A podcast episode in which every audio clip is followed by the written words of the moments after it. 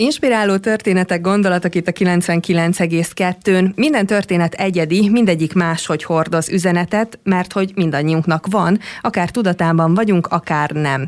Hogy mit nevezünk sikernek, hogy milyen úton érhetjük azt el, ez megint csak egy egyedi kérdés. Velem szemben ma Baki Gábor, azaz Andró ül. A hivatalos információk szerint Magyarország egyik legmenőbb és leghíresebb új generációs előadója. 13 éves kora óta foglalkozik zenéléssel, és zenét világsztárok játszották már egészen fiatal korában.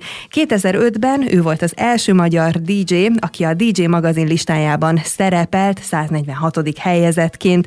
Zsinórban többször és több évben is megnyerte az év DJ-je címet, de ugyanezt a címet több Soundhead magazin által közzétett szavazáson is bezsebelte több alkalommal, és szintén többször megválasztották a legjobb feltörekvő producernek és DJ-nek is számtalan médiumban.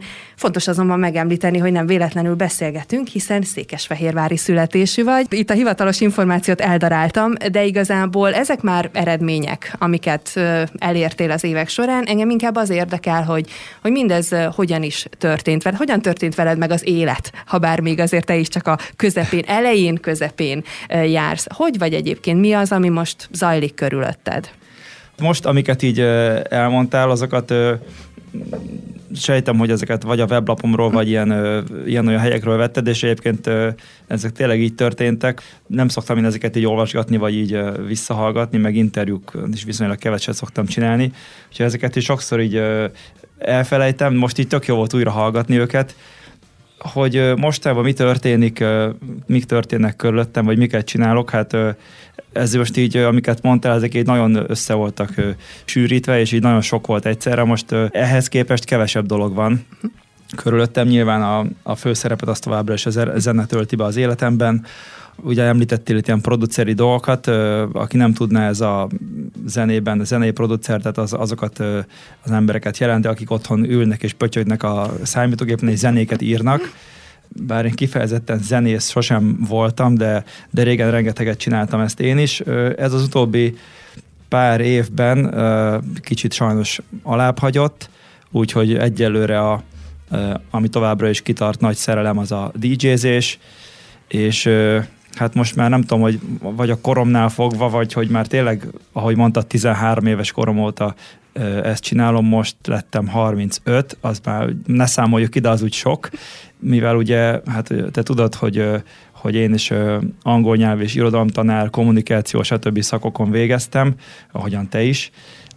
Most már egy picit ez a kezd a tanári véna így fel, felbuzogni, felbugyogni bennem, és ami mostanában így a gondolataimat leköti, az egy ilyen DJ suli-szerű, ilyen coaching, workshop-szerű dolog, amin, amin sokat agyalunk a párommal, ezt ketten szeretnék majd csinálni, és szeretnénk a, a mi tudásunkat átadni azoknak a kis fiataloknak, amilyenek mi is voltunk régen, hiszen régen, amikor, amikor mi kezdtük, akkor semmi ilyesmi nem volt, és amiket mi megtanultunk, meg tapasztaltunk, meg elértünk, azokat Nyilván sok segítségünk is volt, de azt úgy magunktól sikerült, nekünk kellett ugye taposni az utat, és szeretnénk ezt a, most, a, a mostani fiataloknak ezt megspórolni, hogy, hogy így mint egy ilyen időgépszerűen így előre tudjanak ugrani az időben, hogy azt a tudást, amit sok év alatt tudnának felszedni, azt így hopp, így gyorsan így magukra szedik, mert mi segítünk nekik ebben,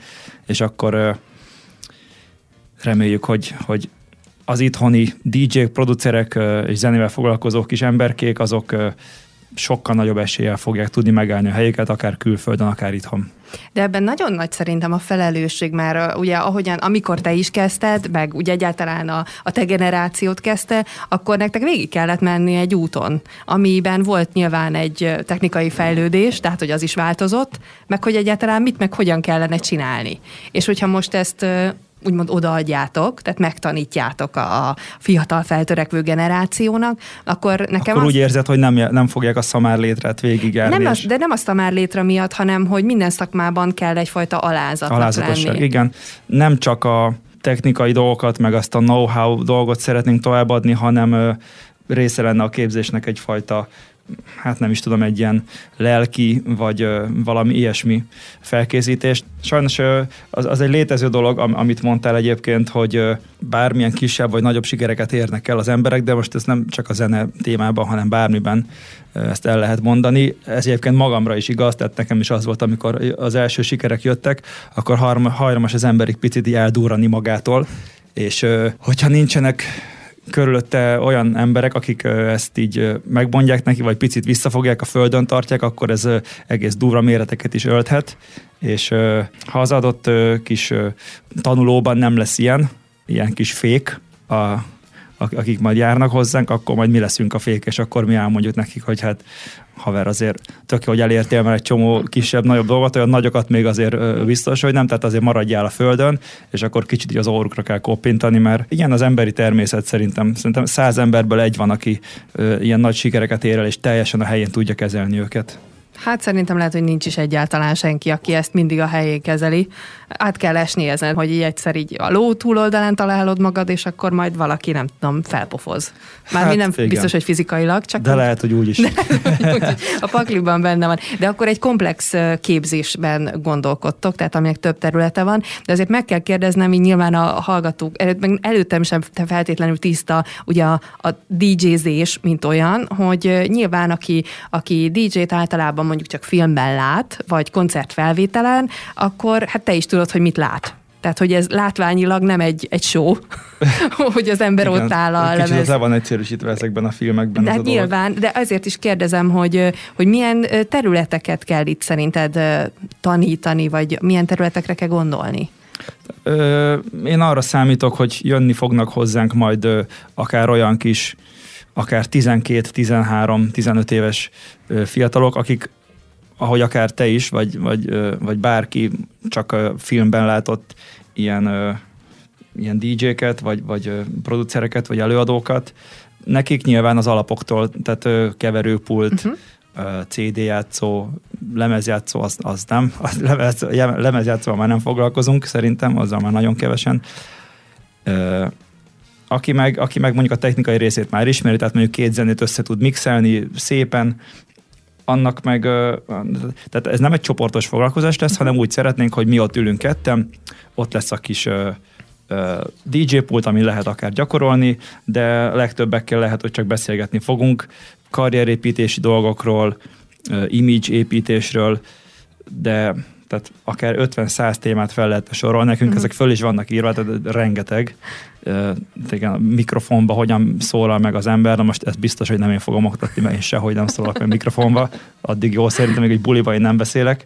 A párom ebben viszont nagyon profi, szerencsére, de hát tényleg iszonyat hosszú a lista. Hát akkor most egy elég nagy terv van előttetek, de hát na ez teszi egy tanári szak, hogy Ugye? lehet, hogy lappang, és rejtve marad. És így, így felrobban az emberben. Egy váratlan csak... pillanatban. Ja, ja. De ez már biztos annak is köszönhető, hogy amiről egy picit hadd utaljak vissza, hogy amiről adás előtt beszélgettünk, hogy most már a családalapítás felé közeledvén, ugyebár. Tudtam, hogy ezt nem húzom meg. Hát ezt nem, ez kár volt. Jó, azt visszakapod majd. Köszönöm szépen. Minden esetre itt most van egy ilyen tervezgetés, meg hát nyilván van a munka, maga, amit mondtál, hogy most inkább azért maga, maga a, a DJ-zés teszi ki a munkát nálad, és nem annyira a producerkedés éppen. Igen. Mitől jó neked egy napod? Tehát amikor lefekszel, mitől érzed azt, hogy ez így jó volt? Vagy veregeted meg a vállat, hogy fú, Na, jó volt ez így. Az akkor szokott lenni, amikor, amikor nagyon sok mindent csináltam az adott napon, viszont vannak olyan napok, amikor meg kevés a tennivaló, és ez, ez a jó benne, és ez egyben a rossz is. Tehát nincsen egy olyan adott menetrendje, kb. egy napomnak se, hogy ami, ami olyan lenne, mint az azt megelőző nap, tehát mindegyik más és más. Ez a szépsége, meg ez a hátránya is. Most nyilván a normális emberek közt is ilyen mondjuk mit a vállalkozóknak az élete. Jó, ott azért biztosan van valami ilyen schedule, vagy ilyen, ilyen beosztás, de szóval ez, ez azért teljesen más, mint hogy van egy adott munka az embernek, oda bemegy reggel 7-re, 8-ra, 9-re, és akkor ott van 8-9 órát. De te hogy dolgozol? Mert ugye nyilván itt most ezek ilyen, hát számunkra, átlag emberek számára, ezek ilyen kiszámíthatatlan idők a valószínűleg, Fú, amikor te dolgozol. ezt, ezt sok éve próbálom megfejteni, meg ezt, ezt a kérdést már megkaptam egy párszor, és, és szerintem még értelmes választ soha nem adtam rá. Tehát ma, ma ugye most ez, a, ez az interjú van, utána ö, találkozom ismerősökkel, holnap ö, egy ö, másik rádiónál, ahol dolgozom, ott lesz egy, ö, egy ilyen megbeszélés, ö, utána meg kell csinálnom egy, egy másik interjút. Most ez úgy hangzik, mintha egyfolytában interjúkat csinálnék, de most szerintem idén ez a kettő volt idáig, sőt tavaly sem nagyon sok volt, szóval ez nem, nem ilyen interjúkból áll, csak tényleg annyira össze-vissza van az egész. Aztán ugye hetente csinálom a rádióműsort a, abba a másik rádióba, hétvégén vannak a fellépések, azokból mondjuk hétfőig úgy regenerálódok, azért ez a, megint arra utalok, hogy mennyire öreg vagyok, de tényleg az, azért, tehát most már azért nem úgy van, mint 20 évesen, hogy vasárnap felkeltem, és akkor, hopp, akkor menjünk tovább, mert mm. mit tudom, hogy kipihentem magam, most már azért hétfőig pihenni kell. Hogy tudod, vagy ki tudod pihenni? Ha már ugye egyébként így kiderült, mert köszönöm, hogy elárultad, hogy, hogy egy szakra jártunk, tehát hogy, hogy nekem... Igen, tehát és mondtam is, hogy mennyi idős vagyok, szóval következtethetnek hát a ez az, na mindegy, szóval, hogy tudjuk, hogy, hogy most tényleg az van, hogy az ember átlép egy, egy koron, és nem kell csinálnod semmit ahhoz, hogy másnap fáradt legyél, elég éjfélkor vagy éjfél után lefeküdnöd, Uf, és, és teljes káó a, a másnap, Uf. és én nagyon dühös tudok lenni, amikor nem tudok elaludni, Aha. mert tudom, hogy másnap olyan leszek, mint hát ez a 20 éves koromban másnaposan nem voltam olyan rosszul, Igen. mint most mindennél. Tényleg, hogy már bulizni, el se kell menni otthonról, csak egy picit kevesebbet alszol, és hát figyelj, én most már újra eszem húst, de most volt egy ilyen egy-másfél éves időtartam, amikor nem ettem húst, azt hiszem, hogy halat talán néha ettem, vagy egy idő után ettem halat, és amellett, hogy a húst hanyagoltam, tehát hogy vega módon ettem, egy csomószor ettem ilyen, tehát szinte csak vegán kajákat, mit tudom, pár hónapig. Hát akkor tudod, hogy keltem föl az ágyból? Fegszólt az ébresztő, vagy meg se szólalt, kinyitottam a szemem, és már keltem föl, mentem, csináltam a dolgomat, úgyhogy most ezzel nem akarom ezt az életmódot reklámozni, azóta én is ezem húst, és mostában megint úgy kelek, mint egy ilyen 80 éves ember, így, így kb. Így minden reggel fibrillálok, így föl kell támasztani, így a sírból. Borzasztó egyébként találtunk egy piacirés neked, úgyhogy ha valaki reklámozni Na. szeretné a vegán életmódot, akkor, akkor majd téged foglak javasolni, jó? Jó. De egyébként mindegy, ennek vannak tudományos alapjai azért ennek a dolognak, amit Abszolút, mondasz. és, és a tudományos alapok mellett, tehát egy az elmélet mellett ezt gyakorlatban is én azt alá tudom uh-huh. támasztani, úgyhogy ez, ez tök jó. Jó, tehát ezzel próbálkoztál, de azt mondtad, hogy így túl könnyű, túl jó, úgyhogy inkább térjünk vissza Igen, a, a nyugdíjas élethez térjünk vissza, meg a szenvedéshez. Alapvetően egyébként egy ilyen pörgős típusú ember vagy?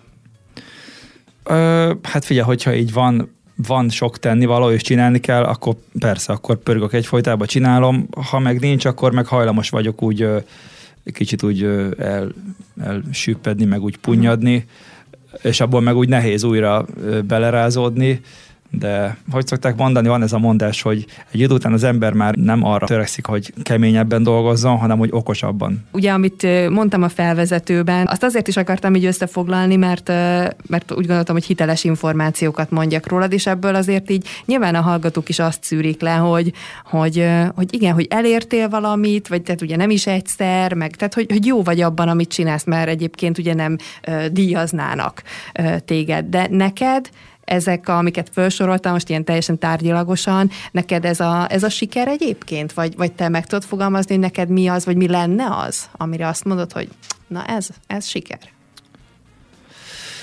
Ezek olyan dolgok, amikre így, így közben, miközben dolgozik ezekért az ember, talán így, így nem is figyel rá, vagy így utólag ezeket így, így hogy, ahogy te is felolvastad, így összegyűjtve, így utólag visszagondolva rá, igen, akár azt, így, azt is így lehetne rámondani, de, de, de hát tudod, amikor az ember így benne van és, és csinálja, és jönnek ezek, a, amiket így ö, sikerként lehet apostrofálni, akkor így nem, nem annyira figyel rá, hanem inkább nem tudom, hogy a fejébe így kipipálja, és akkor azt mondja, jó, akkor jöjjön a következő megmérettetés, vagy akkor jövőre még egyszer megpróbál, mit tudom én, valami versenyen valami díjat elérni. És ugye most ezeket így nem tudom, meg biztos volt valami, amit úgymond kaptál, most nem tudom, hogy oklevelet osztanak a DJ-nek, vagy mit osztanak, de hogy... Volt, amihez kaptam, volt, amihez nem. Na, akkor nem értem olyan messze. Szóval, hogy, hogy, hogy ezt azért így elkönyveled, ez így volt, és akkor, akkor mész tovább. De mondjuk, ha azt nézzük, hogy ezekkel szemben, vagy ezek mellett, az milyen érzéssel tölt el, amikor, amikor csinálsz egy jó bulit? Tehát amikor konkrétan ott vannak emberek, akinek konkrétan, mondanám, hogy látod az arcát, nyilván nem sokat látsz belőlük, de azért így érzékeled azt, hogy mondjuk milyen a hangulat, akkor ha ezt mondjuk mérlegre raknánk, akkor neked melyik a, a fontosabb? A, hogy a díjak, vagy hogy, a, hogy mondjuk... Hát az elismerés, az ilyen jellegű elismerés, vagy ja, a... értem. Hát ez érdekes, ezt a párommal tök máshogyan látjuk. Ő, ő például ő azt ő, ő gondolja, és amúgy tehát a tiszteletbe tartom meg, ezt sokan így gondolják, hogy, hogy valakinek mondjuk azért lesz X fellépése, meg azért lesz ismert, meg azért fogják hívni ide meg oda, mert kapott XY díjat. Én meg pont az ellenkezőjét gondolom. Én azt gondolom, hogy azért fogsz díjat kapni, mert téged valamilyen módon megismertek az emberek, szeretnek, szerintük jó bulikat csinál, szeretnek a buliaidra járni, és ezt mondjuk év végén, vagy amikor vannak ezek a szavazások, akkor ezt, akkor ezt a kis rajongó, hogy leülnek a gép elé, és megszavaznak téged, és akkor te ezért kapsz egy, egy díjat. Én, én azt gondolom, hogy ez, ez inkább így működik, és a szintén ugye székesfehérvári illetőségű Fluor Tomit szerintem nem kell bemutatni senkinek, vele egy időben sokat beszélgettünk erről, és aztán ezt meg is örökítette egy dalban, aminek az lett a címe, hogy az út a cél, és ez szerintem tökre jól összefoglalja. Én szerintem sokkal jobb, meg kielégítőbb valamiért küzdeni, tehát maga a küzdelem, maga az út, az tényleg szerintem sokkal, sokkal izgalmasabb amikor ö, elérsz a célba, mondjuk megkapsz egy ilyen díjat, az, ö, az tényleg baromi jól esik, meg az iszonyat jó, az ilyen hatalmas flash, akkor így, így három napig a föld felett jársz, minden az baromi jó dolog, de három napnak vége van, és akkor, ö, akkor utána az, az a nagy flash így elmúlik, és utána meg megint, megint megtalálod az útban, a, a következő célhoz vezető útban a, a szépséget, és, és szerintem az, tehát én, én ezt az utat mindig élveztem, és a mai napig, hogyha a kérdésedre válaszolva, így a 10 perces monológ végén, tényleg a, ma, a mai napig esenek tök örülök, hogy a mai napig nagyon tudom azt élvezni, hogyha ha valami, valami viszonyat jó módon sikerül elkapni egy buliban egy, egy fonalat, és, és az emberek nagy részén azt látom, hogy ez tetszik nekik. Az elismerés az meg szerintem mindenkinek kell, és minden területen, tehát nem csak munkában, hanem úgy egyébként is kell az, hogy elismerjék. Viszont ugye az elismerés semmit nem ér, ha, ha maga az utat, magát az utat nem élvezed, mert akkor így is úgy is odan kell tovább menned. És szerintem ez volt a kulcsabban, amit mondtál, hogy, hogy az a lényeg, hogy, hogy te azon az úton, hogy vagy. Hát igen, igen, erről szól többek közt a, a, az Avicii-ról nyilván hallottál te is, ő, nem tudom, hogy láttad a filmjét. Nem, nem. Ő, ő nagyjából hasonló dologba volt, mint amit most mondtál. Ő, hát elismerést elismerésre halmozott, tehát a, az brutál, hogy mennyi elismerést kapott. Az utat a vége fele már, már sajnos ő nem élvezte annyira. Hozzám hasonlóan ő is egy picit ilyen introvertáltabb, ilyen befordulósabb kisgyerek volt. Most nem magamhoz akarom hasonlítani, nyilván az, amit ő véghez vitt, tehát ez a folyamatosan repkedek a világba, mindenhol hatalmas fesztiválok játszunk, az egy olyan nyomást tett rá, amitől egy idő után ő már ezt nem, nem élvezte, az elismerések ugyanúgy jöttek neki, és végül, végül ez a, ez a hogy mondják ezt, ezt még tanultuk is, kognitív diszonancia. Úristen, miért emlékszem ilyenekre? Tehát ez a, ez a nagy kettőség, ez, ez olyannyira maga alá temette, hogy, hogy végül is öngyilkos is lett szerintem ez egy ilyen nagyon nagyon kontrasztos és beszédes példa arra, hogy milyen az, amikor csak az elismerés van, de, de te már úgy nem vagy ott annyira mhm. fejben, és az utat nem élvezed. Viszont az út, ez valahol elkezdődik, úgyhogy most nem akarok a születésed pillanatáig visszamenni, bár biztos nagyon izgalmas lenne. Csak, csak, csak ez a születés, meg babamama téma, imádom. Igen, az a helyzet, hogy ugye mondtad a előtt, nagyon szívesen beszélgetnél róla, de én egy ilyen kegyetlen műsorvezető vagyok, és nem engedlek, hogy arról beszélj, amiről akarsz. Úgyhogy inkább azt a részét nézzük meg, hogy, hogy azért a te utat hol kezdődött, ugye itt a, a hivatalos információban szerepel, hogy te is tudj róla, hogy 13 évesen kezdődött ez. Okay Kösz. ez, ez nálad. De, na de hogyan? Tegyük hozzá, hogy most én nem akarom kiszámolni, mert ugye nem véletlenül inkább a bölcsész irányba mentem el, és nem a közgazdász irányba, Igen. hogy hány éves, vagy nem hány éves voltál, amikor 13 voltál, hanem hogy milyen évszámot írtunk. Én 13 de... és korban már 15 voltam. Nagyon durva. Viszont még akkor, tehát hogy a maga a számítógép, a technika, az akkor még egy nagyon hát gyerekcipőben járt a mostanhoz képes, tehát hogy ott, ott hogy lehetett egyáltalán elindulni, meg így nem az volt, hogy most felülsz az ágyon, bekapcsolod a tévét, vagy a rádiót, és akkor DJ neveket hallasz, tehát hogy így azért a neveitek így röpködnek, hanem ott azt sem tudom, hogy akkor volt-e egyáltalán, amikor te 13 voltál. Hát biztos volt, de hogy Hát ki? igen, most gyors fejszámolás, tehát mondjuk 97-ben kezdtem akkor durván, 96 környékén kaptunk egy kaptunk egy, az öcsémmel egy számítógépet, és akkor elkezdtünk rajta Mortal Kombat-hozni, meg mindenféle játékokat játszani. Látom, te is imádtad, nagyon bólogatsz. Hát igen. hát igen. És, Csak nem tudtam győzni.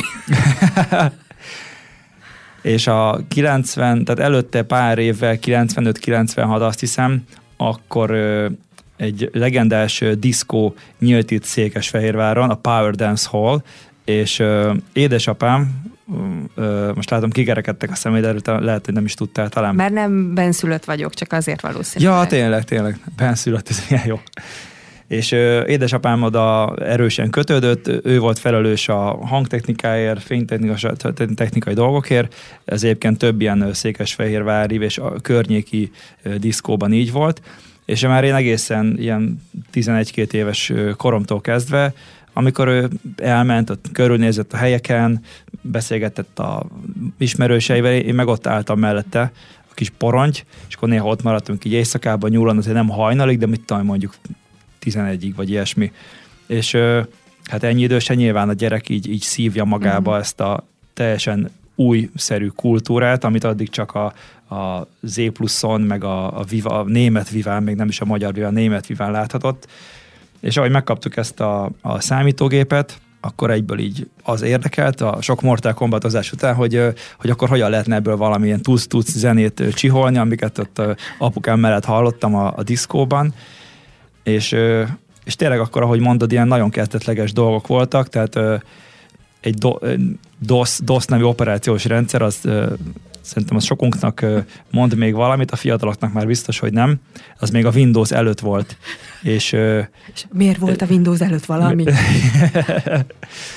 nagyon durva volt egyébként, tehát a, a, a, tényleg olyan, olyan programok voltak, amiket, amiket ma így így nagyon, nagyon kinevetnének a, az arcok, és akkor, akkor vagy ezekbe a kis egyszerű kis program, programokban pötyögtél valamit, vagy megvettél valami komoly stúdió szoftvert, de akkor viszont már meg kellett hozzávenni valami nagy szintit, ilyen, ilyen komolyabb dolgokat, amik hát nyilván annyi pénzbe kerültek, hogy 13-14 évesen.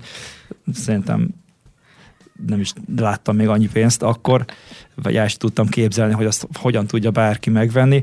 Szóval kénytelen voltam ilyen sufni tuningos módszerrel csinálgatni őket, és hát tényleg így visszanézve ma, hogy, hogy azok milyenek voltak, és hogy mennyit fejlődött azóta ez a stúdiótechnika, és hogy ma már mindenki zenét csinálhat, és csinál is, elképesztő. Ez jó vagy rossz szerinted egyébként, hogy bárki csinálhat, meg mindenki csinálhat? Ez, ez in, hát figyelj, most ez inkább jó, mint rossz, mert hiszen hogyha tehát a technikának fejlődnie kell, azért, hogyha fejlődik a technika, és bárki meg tudja magát mutatni, bárki ki tudja magát fejezni zenével, aki ki akarja. Most nyilván ennek is vannak negatív aspektusai, például az, hogy borzasztóan fölhigul ez az egész dolog. Régen mondjuk a, a Beatport nevű oldalon, amikor zenéket válogattam a hétvégi fellépésekre, akkor, akkor sokkal könnyebb dolgom volt, mert ott volt egy komolyabb szűrő, volt ö, X kiadó, akik ö, megjelentették ezek a zenéket, megjelentették ezeket a zenéket, most meg van X-szer ezer kiadó, akik nyilván ezerszer annyi zenét jelentetnek meg, vagy, vagy talán sokkal többet, és ebből a nagy zajból kiszűrni azt, amit, tehát hogyha nem csak Kelvin harris meg Avicii-t, meg ilyeneket akarsz játszani, kicsit eredetibb akarsz lenni, akkor borzasztó internet túrásba kell kezdened, hogy picit egyedibb tudjál maradni, és, és azokat a zenéket játszd, amiket úgy nem is ismernek, de, de közben mégsem, vagy a más remixben, stb. Én minden nap, tehát a mai napig én minden nap leülök a gép elé, most is indulás előtt is természetesen Soundcloud, Beatport, stb. végignézem a, a kis listákat, amiket követek, és hát ez kell is szerintem, hogy így frissen tartsad a, az agyadat, meg, meg az ízlésedet formált napról napra. Volt, van ö, példaképed egyébként? Most akkor inkább gyerekkorba kérdezem, hogy ott volt valaki, aki azt mondta, hogy hú, hát ő. Hát gyerekkoromban persze, a, de most olyan nevet fogok mondani, aki, amit nem, nem hiszem, hogy ismersz, Olaf Baszowskinek a zenét nagyon szerettem. Igen, ezt hasonló arccal nézett rám bárki, akinek, akinek ezt elmondtam. És hát édesapámnak a, a DJ ismerőseitől sokszor kért kölcsön komplet ilyen bakelites ládá, tehát ilyen több ládányi bakelitet, uh-huh. komplet keverőpultot, hogy, hogy a kisfia otthon tudjon bakeliteket gyakorolni, mint egy, mint egy igazi DJ, rengeteg CD-t, CD-re kiírt ilyen tehát ilyen utólagosan kiírt zenéket, amiket a, az ő DJ barátai játszottak a bulikon, és ez Olaf Baszowski neve, ez, ez mindig, mindig így visszatért, hát mondom, ez a csáv az annyira jó zenéket csinál, ő egy holland ö, ö, ember egyébként, és ö, 17 évesen a leges-legelső ö, saját lemezem, mert 15 évesen jelent meg az első zeném, de a saját lemezem az 17 évesen, és ez a, ennél, a, ennél a holland kiadónál, a Work Recordsnál, ami az Olaf Baszowskinek a kiadója, ez ott jelent meg. Hát akkor ez egy nagy dolog volt. Hát nagyon uh-huh. nagy. Nagy, nagy, ez király volt. De fel tudtad dolgozni? Tehát így 15-17 évesen Hát... Készen álltál olyan, erre? De hogy álltam. Hát az olyan régen volt, nem is emlékszem, de, de az borítékolom, hogy biztos nagy szám, vagy nagy arcom lett utána. De tehát akkor ez még egy olyan új, újszerű, meg új dolog volt, hogy a barátaimnak, ismerősének ezt el se tudtam nagyon magyarázni, meg el sem tudtam mondani, mert ők teljesen másba voltak, nem is hallgattak ilyen zenéket. Mm. Tehát, tehát úttörő voltál ebben akkor, ott, a, ebben a korosztályban. Hát igen, tehát azért ez mikor volt? Igen, ez 2000, 2001-ben volt azt hiszem, akkor még nagyon-nagyon kevés magyar producer, tehát most a fiatal vagy idős vagy akármilyen, jelent meg külföldön zenéje. Hát az elsők között voltam ebben, az biztos. Uh-huh. Úgyhogy akkor ez még nagy dolognak számított, de de nyilván ez azt is, maga, azt is jelentette, hogy, hogy nem is nagyon tudtak az emberek erről. A fiatal Andrót mennyire szippantotta be ez a dolog, tehát egy 13, 15, most említett 17 éves kor, tehát a, amiben így Hát nem tudom, ahogy a nagykőben megvan írva, egy csomó mindent kell csinálni a fiataloknak. Te meg hősiesen toltad a gépen a mindenféle játékok után a mindenféle zenei programokat, tehát hogy, hogy neked ez, ez tehát magába szippantott? Teljesen. Vagy, vagy milyen gyerek voltál, meg fiatal voltál? Hát ilyen kis nyomi, ilyen kis kocka, ilyen kis szemüveges, tehát ezt te olyan szinten magába szippantott, hogy hogy nekem ez egy szerelem volt, tehát az, hogy ahogy mondtad, fölkeltem, bekapcsoltam a gépet, suli után hazaértem, kapcsoltam be a gépet, és vagy játszottam valamit, vagy, vagy zenét csináltam. Tehát ez a maga, ez a kreatív folyamat, ez a, ez a flow élmény, de ez a flow élmény, ez mindenben megvan, nem csak a zeneírásban, ez az, az írásban, a bárkinek bármilyen munkájában megvan ez a flow élmény, az egy, az egy olyan mm. csodálatos dolog, én szerintem, és ez annyira ö, akkor beszippantott, egy ilyen drog, drogként hatott rám, és így iszonyatosan el tudtam merülni, tehát ilyen 5-10-15 órák akár elmentek egy ilyen zeneírással, mármint nem egy zenével, hanem így nekiültem, és akkor így toltam folyamatosan. Hát akkor le is írtuk a kamaszkorodat gyakorlatilag. Ez volt a kamaszkorom. és Csak a Diablo, meg a Doom, meg a, meg a zeneírás. És ö, akkor te ezt úgy csináltad, hogy tudtad, hogy ezzel akarsz foglalkozni, mert aztán ugye így, ahogy már utaltál rá, elmentél most akartam mondani, hogy ö, tanultál valami rendes foglalkozást is, ugye, ja. hogy, vagy nem tudom, hogy neked a szüleid hogy álltak ehhez a dologhoz, vagy egyáltalán kitaláltad-e, hogy akkor én most már így ennél a pályánál maradok? Hát nagyon nagy szerencsém volt ö, amiatt, hogy olyan, olyan korán kezdtem az egészet, hogy mire már leérettségiztem, addigra már úgy volt valami ö, szemmel látható bizonyítéka, tehát addigra már megjelent ez a lemez is, utána lett még egy, meg még egy, meg még egy, meg még egy, ö, és ö, utána főiskolát elkezdtem, nem is a kodót kezdtem el először, hanem a kandót, oda két hónapot jártam, villamosmérnök karra, képzelheted, tehát annyira be, tipikus be volt, oda, mm, igen, elképzellek. Gondolatod, annyira be voltam kockulva, hogy gondoltam, gondoltam, hogy jó lesz nekem ez a, a villanykar, hát nem lett jó, mert ahhoz már tényleg nagyon kockának kell lenni. Mm. Most ezt nem negatívan mondom, de, de az tényleg az már durva volt nekem.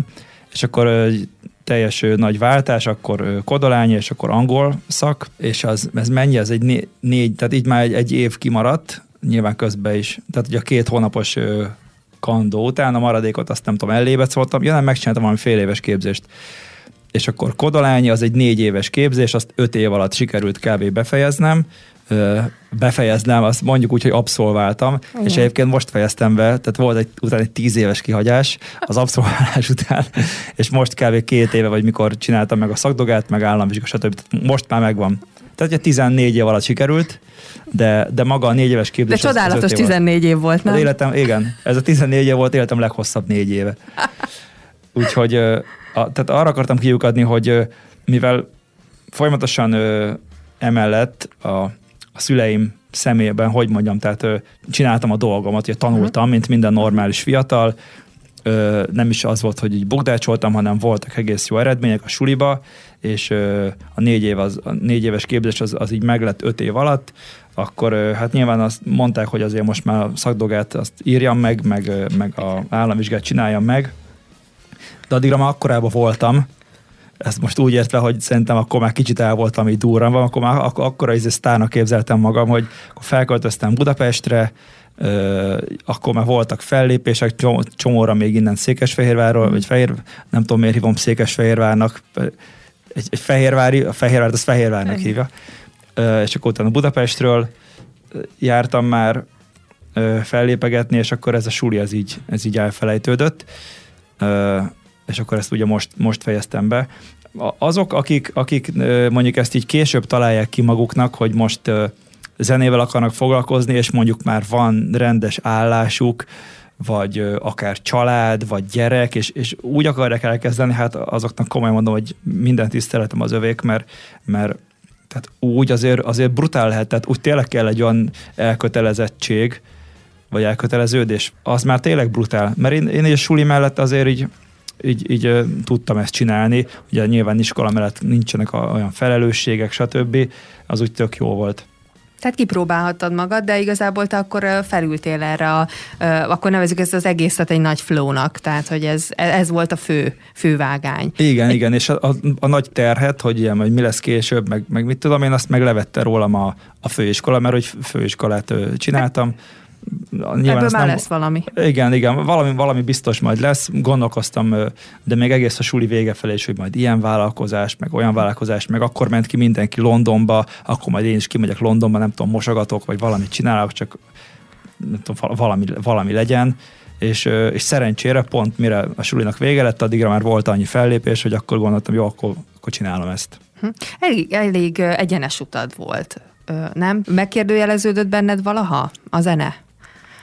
A zene soha, nem. Nem, de hát ez teljesen más, hogy látszik kívülről, mint belülről, tehát a, ez a belső ö, struggle, ez a, ez a, meg ez a kínlódás, minden az sose látszódik kívülről, de hát nem is kell látszódnia, de, de azért ezt ö, érdemes tudni, hogy ez nem egy, ö, nem egy lelkileg ö, nem egy könnyű út ez. Mi volt, amivel neked meg kellett küzdeni? Tehát így, ami, ami magadban kellett rendezned? Szerintem bármiben úgy vág bele az ember, suli után, amikor már tényleg úgy valamihez kell magával kezdeni az embernek, hogy valószínűleg nem száz százalékig biztos a dolgába, tehát az egzisztenciális kétkedés, az, az biztos, hogy mindenkiben ott van, bennem is ott volt. Szerencsére pont akkor így, így valamennyire így kezdték megismerni a nevemet, és akkor voltak fellépések, akkor aztán, aztán még több, aztán még több, még több, és ebbe a nagy ilyen zsongásba az ember ezt elfelejti, mert azt fogja gondolni, hogy az örökké fog tartani, aztán pár év után jön a, jön a nagy pofon, rája, hogy mégse. Na akkor jön az igazi szenvedés, az igazi ö, egzisztenciális, meg az élet nagy kérdései, és hát ezeket, ezeket kell megoldani, de most ezt nem próbálom úgy beállítani, hogy ez micsoda nagy szenvedés, meg, meg ilyesmi, mert más szakmákban szerintem ennek a többszöröse van, de csak arra próbáltam ezzel utalni, hogy, hogy más dolgok is vannak itt, mint amit kívülről lát az ember, hogy buli, meg, uh-huh. meg pia, meg mit tudom én, meg, meg hogy a DJ-k azok biztos mennyit csajoznak, stb. stb. Térjünk vissza arra inkább, és ezt csak azért merem forszírozni, mert te forszíroztad igazából, vagy te mondtad többször, hogy törvényszerű, hogy az embernek az első sikerek után így nagy arca lesz. Mert Igen. hát meg fiatalon kezdte, tehát egy, szerintem bármelyik gyerek, aki elér egy hasonló eredményt egy területen, akkor szerintem föl van egy kicsit arra jogosítva, hogy most azért így, hát legyél büszke magadra, hát azért mégiscsak valamit csináltál, és ez, ezt mikor vett, mikor vetkőzted le? Voltak -e esetleg olyan dolgok, amik ebből így kirántottak? Itt gondolok arra, hogy negatív vélemények, negatív élmények, kudarcok. Igen, negatív élmény párszor ö, volt, hogy visszahallottam magamról, és nyilván ott a hatalmas lendületbe azt gondoltam, hogy hát ez, ez hülye. Ez, az nem úgy volt. Ez nem is úgy van. Én nem vagyok nagy képű, én nagyon kedves, normális ö, ember vagyok, és ö, ahogy megismerkedsz másokkal, akik, akik, ö, akik ö, nem tudom, egy idő után ez, ez így, ez így meg elkezdesz figyelni másokat, és ha másokon észreveszel olyan dolgokat, amiket utána, ha belegondolsz, magadon is észreveszel, akkor, akkor ez, hogy basszus, én is ilyen voltam, vagy én is ilyen vagyok, akkor most már ezen változtatni kéne. Tehát uh, tükröt mutattak akkor neked? Így, igen, igen, pontosan. Meg, meg egy-két példára is, példára is emlékszem, tudnék is mondani ilyeneket, amikor így, így egyszer, egyszer volt, hogy nem tudom, amikor ilyen, az, a, az a baj, amikor nagyon nagy lendületben van az ember, és, és elhiszi, hogy, hogy ez mennyire jó, amit csinál, meg, meg így boldog, mert minden, én az a fajta vagyok, hogy akkor így, így mindenki haver, mindenkivel így tök jól el vagyok, és, és ebben a nagy, nagy ilyen haverságban hajlamos vagyok ilyen nagyon közvetlen lenni mindenkivel, és hogyha ez a közvetlenkedés átmegy, nagyon haverkodós, ilyen ilyen oltogatós, szurkál, is, ha én szurkálódós vagyok, ilyen, ilyen dologban, akkor abban olyan sértődések tudnak lenni, és tehát ezekre figyelni kell. Szerintem egy, egy ilyen embernek, akit mondjuk egy páran már ismernek, neki sokkal, sokkal, sokkal visszafogadtabbnak kell lennie, meg, meg kedvesebbnek tudatosan dolgoztál te azon, vagy ö, valaki felhívta mondjuk rá a figyelmedet, hogy kellene egy olyan, hogy ö, valamilyen image, azért, aki a zeneiparban van, most beszélhetünk előadókról, együttesekről, tehát, hogy mindenkiről van egy, egy kép. Igen. A DJ-kről nekem egy, egy kép van, az az, hogy ők egy picit olyan messze vannak, de valószínűleg azért, mert tényleg fizikailag is messze vannak. Tehát, a zenekar is messze van. Hát jó, de ők ott ugye élőben valamit tudod, mozognak, tudod, a DJ ja, meg ott nem látszik igazából ja, uh, nagyon ki. Uh, hogy te tudatosan elkezdtél valamikor egyáltalán dolgozni azon, hogy milyen kép alakuljon ki rólad? Ö, részben igen, részben nem. Most már nagyon régóta arra figyelek, főleg amit az előbb mondtál, hogy egyszer-kétszer így ezeket visszahallottam, hogy ilyen negatív dolgokat, de ezek már nagyon régen voltak azóta, azóta is biztosan csak nem merik mondani, vagy nem tudom, hogy, hogy erre például nagyon-nagyon figyelek, de nem kell megerőltetni magam ebbe, tehát hogy közvetlennek lenni. Szerencsére azóta, mióta erre még jobban figyelek, ezt szerencsére sokan is szokták mondani, hogy hát mennyire közvetlen vagyok, apróságokra kell gondolni. Ha írnak neked az Instagramon egy üzenetet, akkor válaszolsz, ennyi. És rengetegszer odaírják utána, hogy amellett, hogy meglepődnek, hogy milyen jó fej vagyok, hogy válaszoltam, hogy bezzeg az X, meg Y, meg Z DJ, az meg nem válaszolt. És ezek apró dolgok, hm. ennyit a tudatosságról. A, a magát az image, image építés, tehát ö, ilyen zeneileg, vagy külsőre, vagy ilyesmi, az viszont nálam, hát nem is annyira tudatosan, inkább ösztönösen jött. Valahogy így, így láttam, hogy a külföldiek hogy csinálják, meg hogy én hogy szeretném, meg hogy mi az, ami, ami én vagyok valójában, és, és akkor próbáltam azt csinálni. Mindig próbáltam azt kerülni, amit amihez nem volt kedve, amit nem akartam. Azt nem csináltam, és, és akkor ez, ez lett belőle. Hát valószínűleg nem is tudtad volna. Tehát ha, ha valamihez nincs kedved, főleg ebben a szakmában? Sokan csinálják, sokan úgy építik a, az imidzset, hogy teljesen tudatosan, ami tök jó dolog, de, de én meg nem akartam, tehát én, én ösztönösen akartam hm. olyan dolgot csinálni, ami, amiben jól érzem magam. Most akkor ebben jól érzed magad, ahol, ahol most tartasz? Hát fogjuk rá, igen, igen. Egy picit akkor piszkáljuk meg a magánéletedet, ami Olyan. természetesen, hát alig vártad már, hogy eljussunk erre a pontra. Ezt el szoktam mondani, de csak így zárójelben, hogy nyilván annyit mondasz el, amennyit te akarsz, mert hogy nem ez a lényeg, csak az a lényeg, hogy egy ilyen kicsit összetettebb képet uh-huh. kapjunk rólad. Az már elhangzott, hogy, hogy párkapcsolatban élsz, hiszen erre már, erre már utaltál mennyire tudsz, amell- tehát emellett az éles stílus mellett, is ahonnan indultunk, azért aki azt mondja, hogy egy párkapcsolatot mondjuk nem kell fenntartani, tehát hogy azért nem kell tenni, az vagy iszonyatosan szerencsés, vagy valójában ö, csak a fejében él párkapcsolatban. Tehát, hogy azért az is energia, meg az is idő, hogy ezt az ember tudja működtetni, és ö, szerintem te is olyan, olyan típusú ember vagy, akinek azért fontos, hogy hogy ne csak azért menjek haza hozzá, vagy azért feküdjünk egy ágyba, mert egyébként már megszoktuk, uh-huh. és akkor tök jó, hogy nem vagyok egyedül. Mennyire fér bele az életedbe az, hogy, hogy ez is, tehát hogy oda tudj erre figyelni? Hát ö, ilyen szempontból nagyon ö, szerencsés vagyok, vagy hát ö, így alakult, vagy hát attól, attól függ, onnan nézzük, mondhatom azt, hogy a párom nagyon szerencsés ebből a szempontból, mert hogy ő ugyanazt csinálja, amit én, ö, ráadásul ő, ő, ő jelenleg sokkal népszerűbb ő most mondhatom, hogy az ország egyik, ha nem a legnépszerűbb DJ-je, tehát a, az életritmusunk az teljesen ugyanaz, ugyanúgy ugyanúgy péntek, szombaton eljárunk ugye fellépegetni, sokszor hétköznap is, későn fekszünk le, későn kelünk, most lesz hat éve, hogy együtt vagyunk, soha nem volt ilyen, hogy most, de tényleg soha, hogy, hogy valami fellépésen, hogy most hogy mit csináltál a buli, meg milyen lányokkal beszélgettél, meg milyen fiúkkal beszélgettél, tehát ilyen féltékenykedés soha nem. Ő is pontosan tudja, hogy miről szól ez az egész, én is mm. pontosan tudom, tudjuk egymásról, hogy nem, mit tudom én, párt keresni járunk mm. ezekbe a buliba, nem dolgozni. Most nem tudom, hogy ha egy idézőjelben normális párom lenne, vagy neki normális Tehát pára lenne, akkor más ez... életritmussal. Igen, igen, igen egy civil, vagy, vagy hogy, hogy mondják ezt, egy normális ember, akkor ő ezt hogyan kezelni, biztos sok olyan, sok olyan van, aki jól, de, de biztos sok olyan, aki nem. Hát akkor ebből a szempontból ez egy tök jó egymásra találás. Igen, mert igen. Akkor ezen, ezen legalább nem kell úgymond veszekedni. Hát ja, egyre kevesebb dolog, ami lehet. Jó, hát aztán van nyilván biztos van másik, mert ugye nektek meg az, hogy kipihenjétek magatokat, az, az nem, tehát az magatoknak is pontos, meg szerintem úgy tudsz a párodhoz is türelmes lenni, hogyha te alapvetően pihent. Hát igen. Vagy. Igen, és nem túl pihent. Hát igen, sajnos, és ez rá hatványozottan érvényes, mert én sokszor kipihenem magam, magamat hétfőre, ő meg, ő meg annál fogva, hogy lány, sokszor nem is iszik, sofőrrel megy ő is fellépni, mm. sofőr hazaviszi reggel, de maga az, az út, meg a zenélés, ő, vagy akár van egy dupla fellépés egy éjszaka, sokszor magának vezet, tehát ő úgy elfárad ezekbe, hogy, hogy hétfőre, kedre, vagy, vagy akár szerdára szedi össze magát, akkor már indul az újabb hétvége. Mm.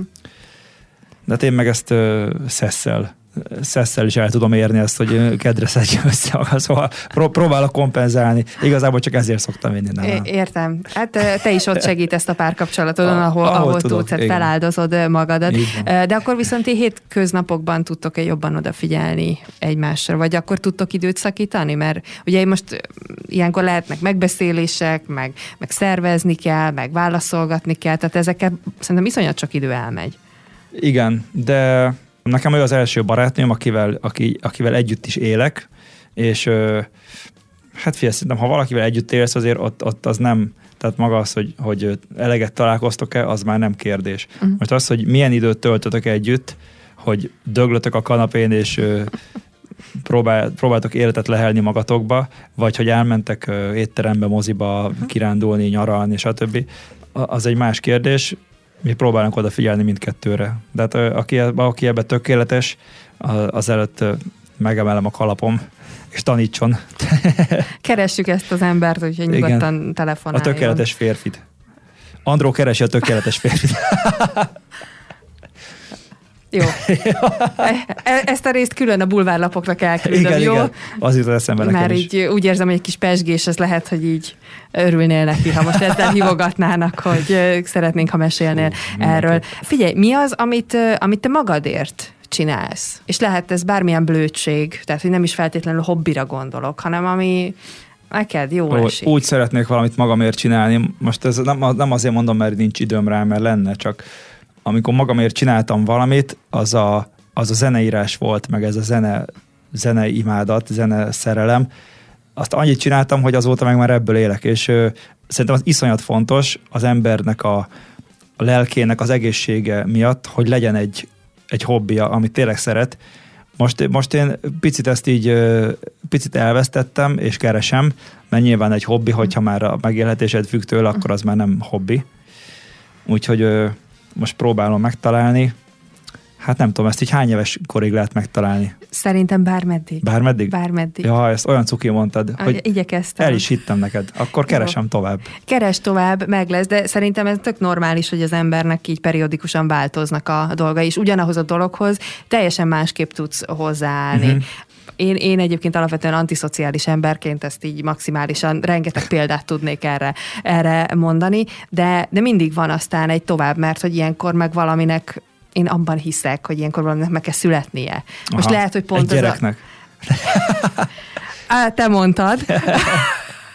De hogy, hogy akár a suli, amiről, amiről beszéltél. Igen, Tehát- és az szintén zene téma, ugye, csak, csak hát más jellegű. Igen, de hát arra is kell idő, energia, hogy ezt, ezt, ezt felépítsétek, Igen. mert magától nem hozza létre önmagát, pedig az is nagyon nagyszerű lenne. Mire vagy a legbüszkébb? Talán arra, hogy ez a zenés dolog, amit úgy elkezdtem, meg így építgettem, részben tudatosan, részben ösztönösen, részben meg szerencsém volt, meg részben csak úgy jött, hogy ezzel fölépítettem egy, egy olyan, hát akár így egzisztenciálisan, akár, akár ezt az andró dolgot, hogy így sikerült fölépíteni, anélkül, hogy sok kompromisszumot kellett volna kötni. Ez, ez, ez mondjuk jó, akkor például erre. Na, így időközben így, így összeszedem.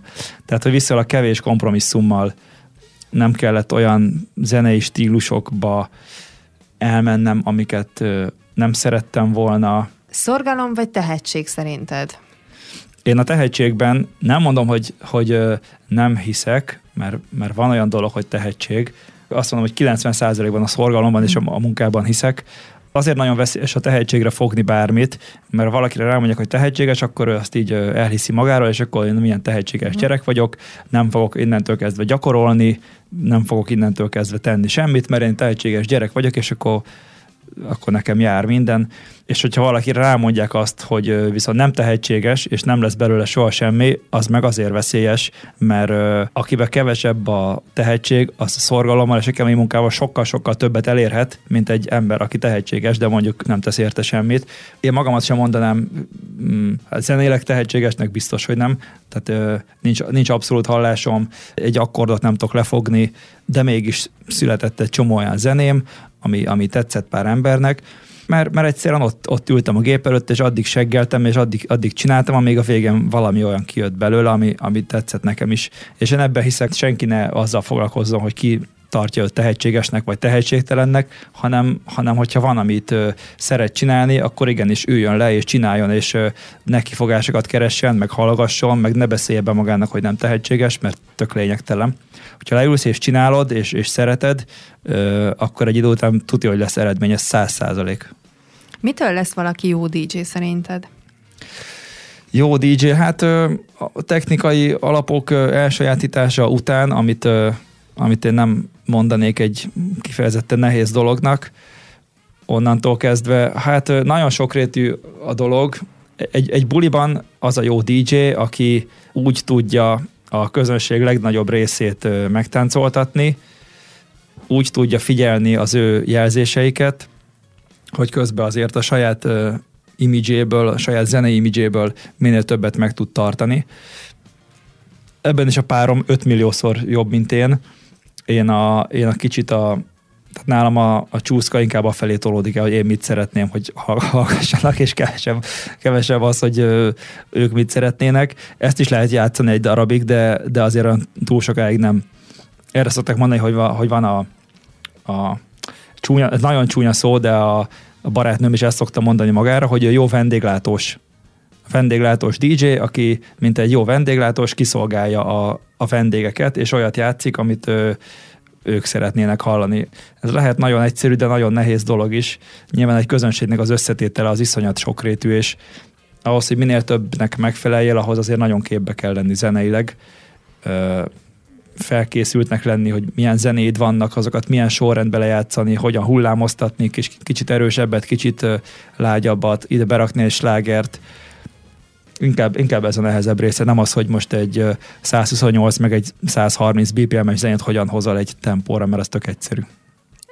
Persze, én is ezt, pont ezt a példát akartam felhozni. Hidd el, hogy maximum egy nap alatt meg tudnám neked ezeket tanítani ez így maradjon így a felhőben, jó? Ez, jó. ez, a, ez, a, ez a gondolat. Annyit hadd kérdezzek meg, hogy mert itt olyan sokszor utalsz rá, ugye nyilván itt most a szakmátok is egyezik, hogy elárulhatjuk el, hogy ki a te, te párod. Persze, Metzger Viktóriának hívják mert szerintem már azért nagyon sok hallgató így közel járt hozzá, hiszen nő és DJ, tehát azért...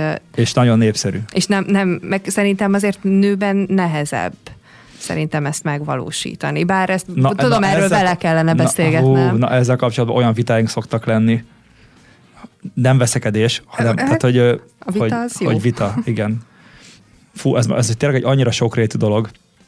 Ő meg van győződve arról, hogy, hogy nőként, hogy, hogy az iszonyat férfi központú ö, szakma, amiben teljesen igaza van, és hogy ö, ő csak, ő, ő teljesen meg van győződve arról, hogy nőként viszont ő, iszonyat nehéz érvényesül, tehát ő csak azt a nehéz oldalát látja, amiben baromi sok igazság van. Azt viszont nem látja, hogy, hogy nőként ő alapból azzal, hogy ő egy nő, ezzel már különleges, ráadásul egy szép nő, egy dekoratív nő, mit ten, ráadásul baromi jó DJ. Tehát így, így viszont, hogy ennyi különlegesség van benned, így már azért nem annyira nehéz ezt elkezdeni baromi nehéz tényleg mm. nőként, de, de most már annyi nő van, annyi nő van, hogy ö, szinte minden héten találkozok, vagy, vagy minden hónapban egy új feltörekvő női DJ-vel. Egyszerűen most már a lányoknál is divat lett, meg most már sok lány így akarja kifejezni önmagát, hogy elkezd DJ-zni. De azért itt is uh, létre kell hozni valamit, ami viszont lehet sok feltörekvő, de nem fog mindenkinek sikerülni, mert nyilván nem mindenkinek ez a ez a pálya való. Hát így van, de ez, ez minden szakmára, szakmáról hát igen, elmondható. Ezt most általánosságban is mondhatnánk, igen. Mi az, amit te tanultál így a, a, a te utadból, a, a karrieredből, mind a fentekből, mind a, mind a lentekből?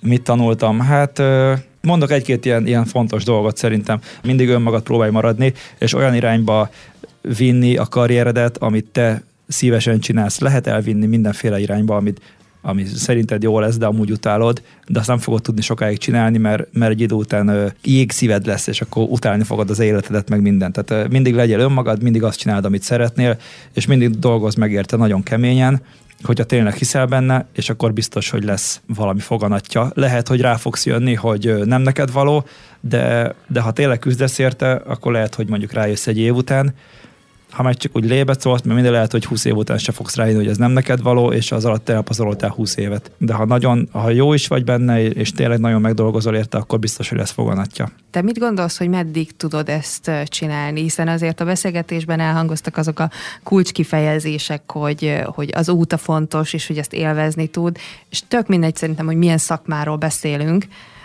biztos, hogy van, vagy vannak, lehet, hogy több olyan pont, amikor az ember ki akar belőle szállni, mert azt érzi, hogy most per pillanat nem ad örömet. Most nyilván ezt az ember mindig maga tudja, meg nem is azt akarom, hogy prognosztizált, hogy te még tíz évig leszel a pályán, csak hogyha mondjuk eljön az a pont, hogy, hogy azt mondod, hogy ez nem okoz neked többi örömet, tehát hogy visszamegy ez egy hobbi szintű Aha. dologgá, a, az téged egyébként félelemmel töltene el? Hogy, hogy mi lesz utána? Hogyne, persze. A, amiket itt felsoroltál a, a beszélgetés legelején, ezeket a sikereket, stb., hogyha mindegyikhez társítunk egy évszámot, akkor, akkor látod, hogy ezek azért nem tavaly történtek uh-huh. velem. Van olyan, ami tavaly előtt, vagy az előtti évben, de tehát ha lehet ezt így mondani, akkor, akkor akkor én, ahol, ahol tehát a saját karrieremben a csúcson, amikor voltam, az, az, az már megvolt az a csúcs, az egy jó pár évvel ezelőtt, azóta nyilván a csúcsról csak lefele lehet jönni. Most még egy akkora hype-ot, meg csúcsot nem fogok elérni soha, uh-huh. mint akkor, Tehát ez, ez megy lefele folyamatosan, illetve szinten van tartva valamennyire. Hát nyilván az minden embert szerintem ilyen félelemmel tölt el, hogy, hogy mi lesz majd, hogyha az teljesen megszűnik, meg ha már nem lesz kedve hozzá. Foglalkoztat ez most téged egyáltalán? Igen, igen, abszolút. De szerencsére azért pár dolognak köszönhetően be vagyok biztosítva, tehát azért ennyi év munka után azért attól nem félek, hogy mondjuk nem lesz mit ennem, vagy uh-huh. ilyesmi, de hogy, hogy, hogy konkrétan most ezt a sulit, azt, azt mindenképp szeretnénk megcsinálni, uh-huh. de most már olyan távlatokról beszélünk, hogy, hogy azután mi lesz. Uh-huh. Ugye most vagyok 35, ha a Bárány Attilát vesszük, ő pár éve volt 50, most mennyi lehet talán 51-52? Ennyi idősen is lehet csinálni. Én nem biztos, hogy akarnám, sőt, inkább úgy mondom, hogy biztos, hogy nem akarnám csinálni. A nőknél meg tehát a, a nőknél azért máshogy ketyeg a biológia, biológiai óra. Tudtam én, hogy akarsz erről beszélgetni. nem véletlenül nem látsz 40-50-60 éves DJ-ket.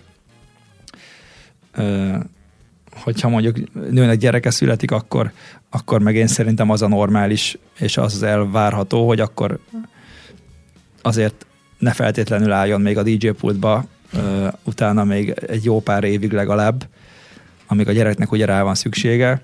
Hát férfiaknál ez, ez azért nem ennyire kötött mm. dolog, de miért kéne egy dolgot csinálni az embernek 10-20-30 éven keresztül, miért ne lehetne ezt váltogatni? Miből merítesz erőt a hétköznapokban? Vagy mi az, ami neked segít a, ami az ominózus felkeléseknél?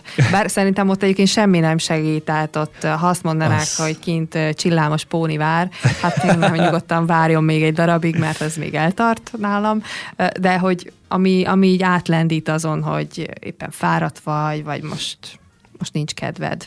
Hát mindig, mindig a legeleje tök nehéz ezeknek a felkeléseknek. Ha mondjuk tudom, hogy két órára ide kell menni, három órára oda kell menni, mert nyilván kettő óra előttre semmilyen programot nem szervezünk, mert az esélytelem, akkor, akkor úgy akkor már időbe lefekszem, felkelek, akkor nem annyira szokott gond lenni. Inkább az a demotiváló, amikor úgy mondjuk egy adott napra kevesebb dolog gyűlik össze, és akkor így csak így, így vagy, így, így eltelik a nap, mm. kevés dolgot csináltál, az annál rosszabb nincsen szerintem. És akkor tudsz így valamit kezdeni magaddal, így motiválni magad? Vagy elkezdesz nem, négyütemű fekvő támaszokat, hát, hogy valami történjen? Nem mondasz, hogy nem jársz messze az igazságtól, az edzés az, az iszonyat sokat segít.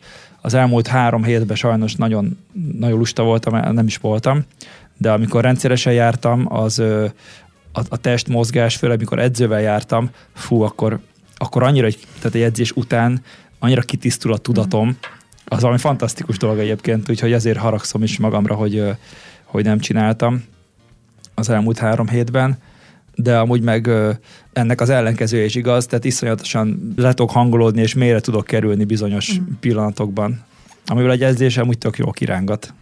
Hát a lényeg az, hogy legyen egy eszköz, amivel egyébként ki tudsz jönni. Tehát Igen. nem az a baj, hogy uh, megtörténik, így neked is uh, elmondom az én kedvenc idézetemet, Na. fogalmam sincs, hogy kitől, én is úgy hallottam. Koel jó biztos. De, hát, bizt minden. De, de ez nagyon tetszik nekem, hogy nem az a kérdés, hogy milyen lábbal kelsz föl, hanem hogy lábat tudsz-e váltani.